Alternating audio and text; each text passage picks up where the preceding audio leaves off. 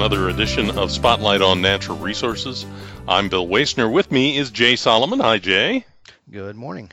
So, we're going to talk about an invasion the invasion of the plant species.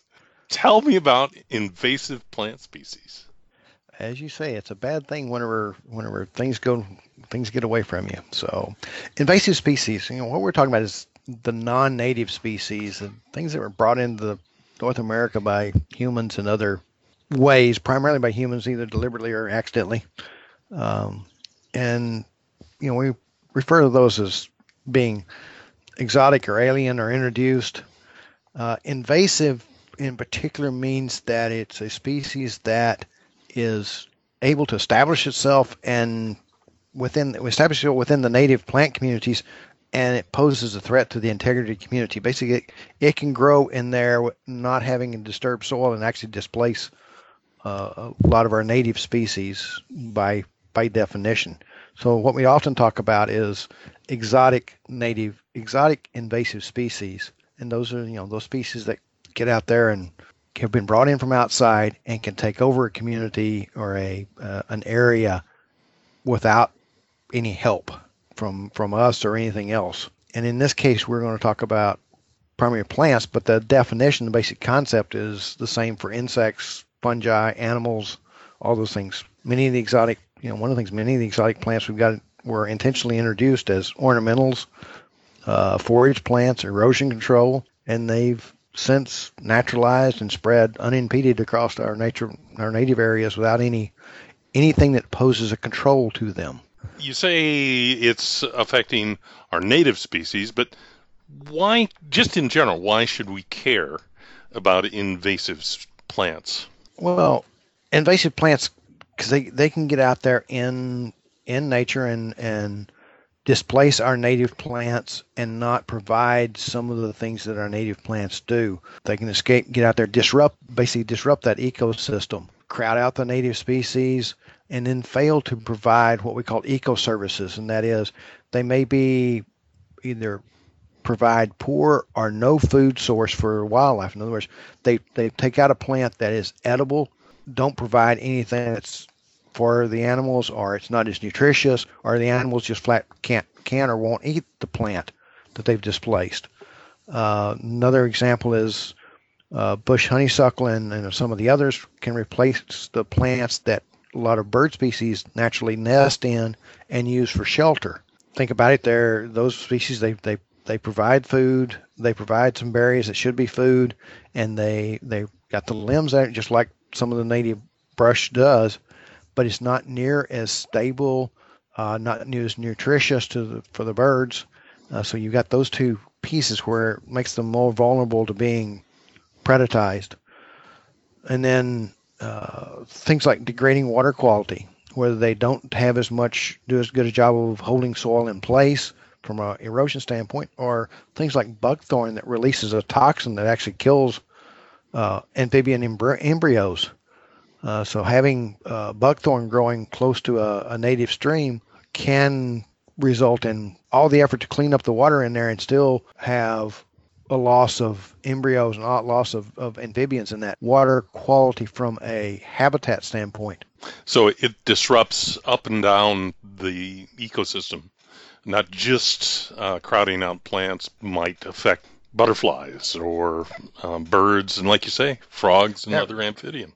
It, from from from one end to the other, you know, we, we, we sometimes look at some plants that uh, Japanese barberry they'll talk about is, and and some of the others that form a thicket can disrupt the system, either make it more accessible and and easier for predator animals to hide, and reduces the place for the prey animals to to get away from them, or the flip side, uh, barberry may make it where the rabbits can get through it, but the foxes and other things can't get to them at all, and so you you lose that balance in there of mm. nature.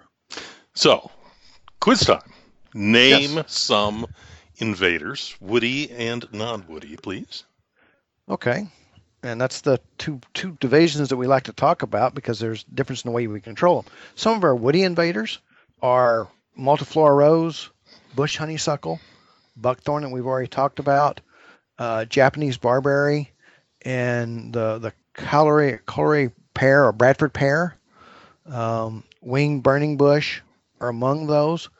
Some of these we recognize. Um, the Japanese barberry and the and the pears are a couple of them that are really we're starting to notice in the last few years landscape plants that were not supposed to spread that we're actually seeing spread out there and starting to show up in some very uh, I hate to use the word in interesting places, but some very remote separated places from where they're already at out in, in nature natural landscapes, which is a is an alarming sign. Uh, the winged burning bush, there are some burning bush that are native. The wing one happens to be one that was an import from uh, Asia, I believe. So there's a difference in those. Non-native ones, one that we may not think about is the tawny day lily, or the sometimes referred to as the ditch lily. People think, well, that's a native. No, that's one that's actually naturalized and kind of taken over things. Garlic mustard, really taken over a lot up here in the northwest corner in the last about two or three years. Really been a, an invasive problem, and it's it's a good example of how the plants can spread. Poison hemlock, Queen Anne's lace are among the others. Purple loosestrife, Dame's rocket, English ivy are all non-woodies. One that we're really keeping an eye out for and has been a problem in southern Illinois. Don't know that we've had any problems with it up here, but it's also been thought of as a interesting ornamental is the Japanese stilt grass. This stuff has been found to be pretty aggressive. Some so, of our water water loving ones that I think about. So yeah, so yeah, there's a lot of them, and a yeah. lot of these. I mean, who doesn't uh, see Queen Anne's lace or, or wild carrot driving down the highway. Uh, right. It's incredibly common.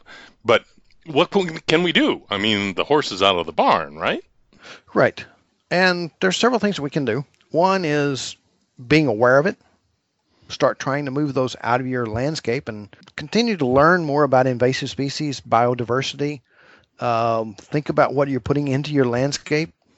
And I caution this is one of the things that one of my colleagues, Peggy Doty, and I both joke about with with people is just because we tell you you've got bush honeysuckle doesn't mean you should go out and cut all those down just immediately in your landscaping and replace them. But if you get the opportunity to replace them, take them out, put something in there that is more native or will is not a plant that will escape and, and become invasive so phase those out of your landscaping. Plant more non-invasive species. Plant more native species. Look at look at their native options to get those color and that kind of stuff. If you work uh, or own some property, you know, kind of work to manage the timber or prairie or, or other areas on your property and, and be aware of these plants and try to reduce them and not do things that actually support them. Try to go in and, and reduce a few of them and, and try to, if they're starting to take over, do an aggressive thing to, to control them. If you don't happen to own property and outside, that you know, there's always the opportunity to volunteer to work in in help control these in public spaces, whether it be those that are actually governmental body owned or organizations and conservation organizations that own property that are doing it for the public good as well. So those are always things that you get involved in, and that's actually how I got involved in some of this stuff. Cool where do we get more resources, study more? Well, we are working to put some things on to the Energy and Environmental Stewardship webpage, uh, and in conjunction with the U of I Extension Forestry page, which they're updating their page and should have some new content up very shortly. Um, there are some links. Uh, invasive.org is a nationwide consortium working on this that we are a part of. You know, U of I is a part of, and Illinois is a part of. Uh, it's it's coordinated by the Center of Invasive Center for Invasive Species and Ecosystems at the University of Georgia. So it's an effort to, to put all the information into one spot. And within that group, there is the Midwest Invasive Plant Network. Uh, that is www.mipn.org.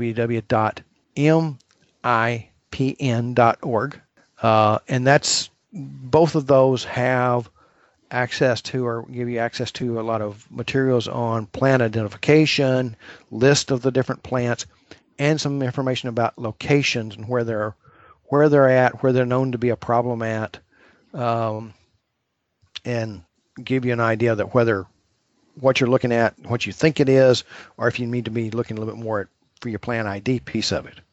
There are also a couple of uh, YouTube channels that have been created in the last couple years that uh, might be of interest. One is the Illinois Invasive Species Symposium uh, web webinar series that was done this year. That is up, and we will provide a link below this uh, to that YouTube series. Uh, but you can do a search of the Illinois Invasive Species uh, in Illinois Invasive Species Symposium and get to that. Uh, also, the U of I Extension Forestry webinar series is up there, and it has some invasive species management information in it as well. Very good. For another edition of Spotlight on Natural Resources, this has been Bill Wasner and Jay Solomon.